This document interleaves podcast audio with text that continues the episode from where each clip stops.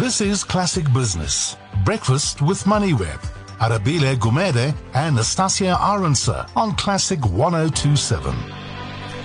Six minutes after seven to uh, discuss the markets a little bit further is Gary Boyston, who joins me in studio. He's a portfolio manager at Rand Swiss. Gary, there's uh, a whole host of information, a whole host of company news, as we discussed uh, a little bit uh, before the show started. Which one of those do you want to start with? Now, they call it a slew, a slew of results yesterday. So we had, uh, I don't know where to start. So we had... Uh, okay, let's start with the ones that you liked and the ones you didn't like. The ones that I liked and the ones I didn't like. So it's difficult to say. So the ones I didn't like certainly were Woolies and True. so okay. retail, retailers under pressure. Now, a lot of the information that we got in these uh, updates had already been telegraphed with the um, the sales updates that we get normally in the in the mid, sort of mid-January.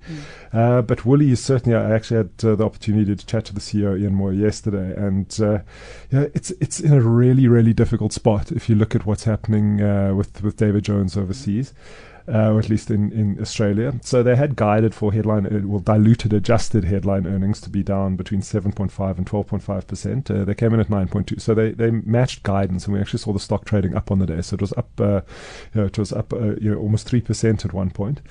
Uh, but again, that David Jones operation just mm-hmm. under so much pressure. You know, they've already impaired, uh, you know, a lot of the goodwill uh, from from the deal, uh, and they, you know, they, they just seem to be struggling to to get that business right. Uh, as he describes it, the first two years were good, but uh, the second two years have, have required uh, significant restructuring, and obviously with the the executive, uh, the, at least the C E O of that business resigning, uh, David Thomas, uh, he's going to be spending a lot more time, as he puts it, putting his arms around the business, trying to get it to right size. Food sales were, were okay. They were at least uh, at least positive. But uh, again, Woolies apparel continues to disappoint. Uh, True's was probably marginally better. Um, they, I suppose they, they're more credit retailer, and yeah. they, they describe their credit book is, is still very strong. But the, the problem coming through is really in their top line growth. So just not getting the sales volume through. The, the business being run, run and managed well, but you know, without uh, the consumer managing to spend more, it's uh, it, it doesn't look like a pretty picture for retailers in South Africa. Yeah, and uh, Discovery came out with their numbers as well. What did you make uh, of their plans? Discovery was an interesting one yeah. because they, they took a lot of flack, and Adrian Gore was defending himself on all fronts on many shows yesterday about the cost of their, their beautiful Discovery building in yes. Sandton, which I think is running at about twenty-three million rand a month.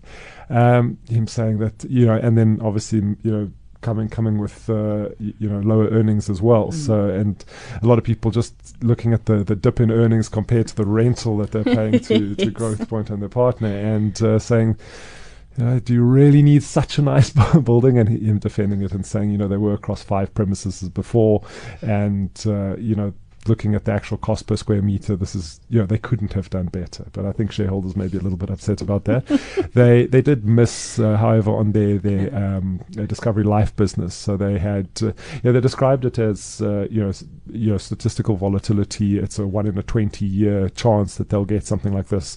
Um, but I think also a little bit of concerns the actuaries might have, uh, you know, perhaps priced things a little bit wrong. They mm. kind of described it as, you know, a few, you know, older, very rich people had claims, and uh, you know, it, it happens, and yeah. and it, it, it probably wouldn't be repeated. But we'll definitely keep an eye on that uh, to make sure that the, that's uh, that is actually a one-off. Uh, but otherwise, it's it's it's really the story of the bank. So if you look at the international businesses, you look at their local businesses. I mean, they're tra- still trading at a large premium to embedded value, so it is still an expensive stock, but you can understand why. I mean, Ping An growing over one hundred percent, uh, you know, in, in a very exciting market. They they always kind of just dipped a toe in that market. They weren't, they, it wasn't a full-blown strategy like some of the other um, South African companies that have gone on international expansions to their detriment. Yeah. Um, they've done it very, very smartly, and um, and it seems to be paying off, and and I think it, it is an exciting business, bringing that vitality model in, you know, and making it global. I think there's huge opportunity there, and it's one of the reasons the stock trades at such a premium. Uh, the stock was uh, you know, up on the day. It was up about half a percent. So Mark, I think a lot of the, the, the news in there, especially around the bank migrating three hundred thousand uh, mm. credit cards as well uh, from their F- F&B J V into into their own bank, which will, you know, be a kind of a, a phased in approach over the next uh, year or so. So It looks good. It looks like a, a, a company that uh, does look like an earnings blip this this this, this reporting season, but yeah. It looks like a company moving from strength to strength. Apart from company uh, numbers, your overall assessment of yesterday's market performance, I mentioned earlier the all-share falling three-tenths of a percent.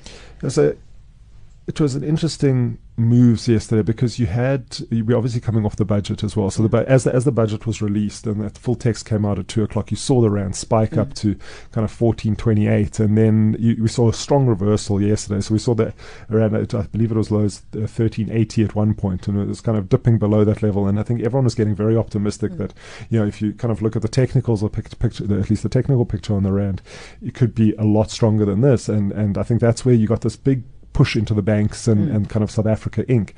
Uh, on the on the back of that, you also had a couple of uh, resource companies resulting. We had uh, results at least. So we had Anglo American, we had yeah. Sibanye as well.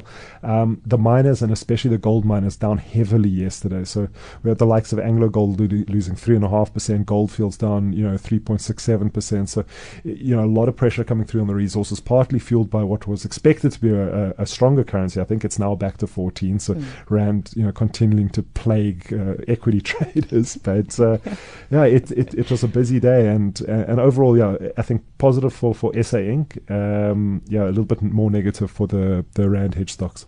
All right. So, you know, uh, what I found interesting is that uh, in twenty in the beginning of this year, we had a whole host of financial institutions and asset managers talking about the risks you can expect for twenty nineteen, or at least the risks they're quite they're, they're looking at. But over uh, on the U S side of things, everybody was wondering whether the Fed Reserve will inter, will increase interest rates for this year. And I think that was a question which even the Fed officials couldn't even answer as well, because they didn't know exactly what's going to happen.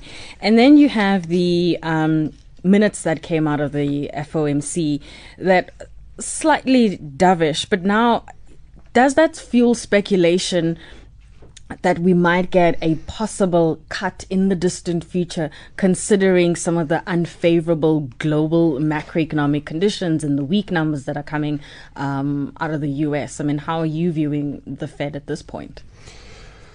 As you say, coming into the year, we were, you know, the Fed was was very hawkish. I mean, we were expecting that that kind of rate path to to, to continue to tick up. And uh, but as you say, even the Fed officials don't know. And the way that they, they telegraph that to the market is by saying it's all data dependent mm. and it depends what's going on. Uh, and I mean, they technically should be looking at the fundamental economic data in the U S. And U S unemployment is strong. Growth rates are strong. There's no reason why we shouldn't have expected that to, to continue to move higher. We obviously got the wobbles on the stock market. Yeah. They were calling uh, Red October, and then you know December was also very, very uh, volatile uh, on equity markets, and that that technically shouldn't change the you know the Fed's outlook, but but certainly we've seen uh, expectations of, of rate increases in the U S moderating significantly, and uh, I'm, I'm just pulling up my FedWatch tool, which uh, gives me the exact. Yes. It's it's it's basically it's a tool where you can see the exact probability of, of rate hikes, and it's yeah. kind of priced priced daily, so you will get uh, an exact idea of where it is. At the moment we're expecting you know certainly no change now. If we look out to the end of the year.